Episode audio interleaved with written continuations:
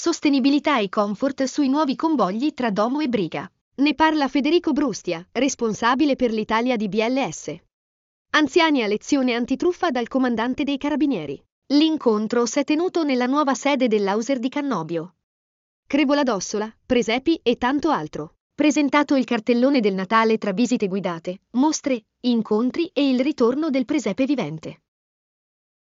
Accordo Meloni-Cirio, 2 milioni per l'ospedale Castelli, 1 miliardo e 265 milioni di euro. È quanto verrà al Piemonte dall'accordo di sviluppo e coesione siglato ad Asti, 212 milioni alla sanità.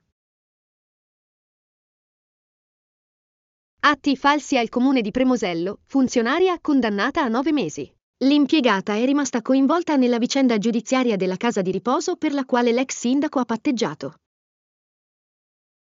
Il Flash Christmas Mob davanti all'albero addobbato in piazza Risorgimento ha inaugurato giovedì sera i mercatini di Natale di Santa Maria Maggiore in Val Vigezzo. Oltre 200 bancarelle.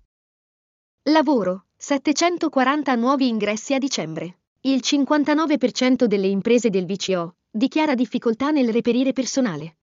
L'antico forno comunitario di Rencio è tornato a cuocere il pane. Restaurato nel 2013, il forno della frazione di Crodo è stato riacceso grazie al panificatore Germano Meneghello.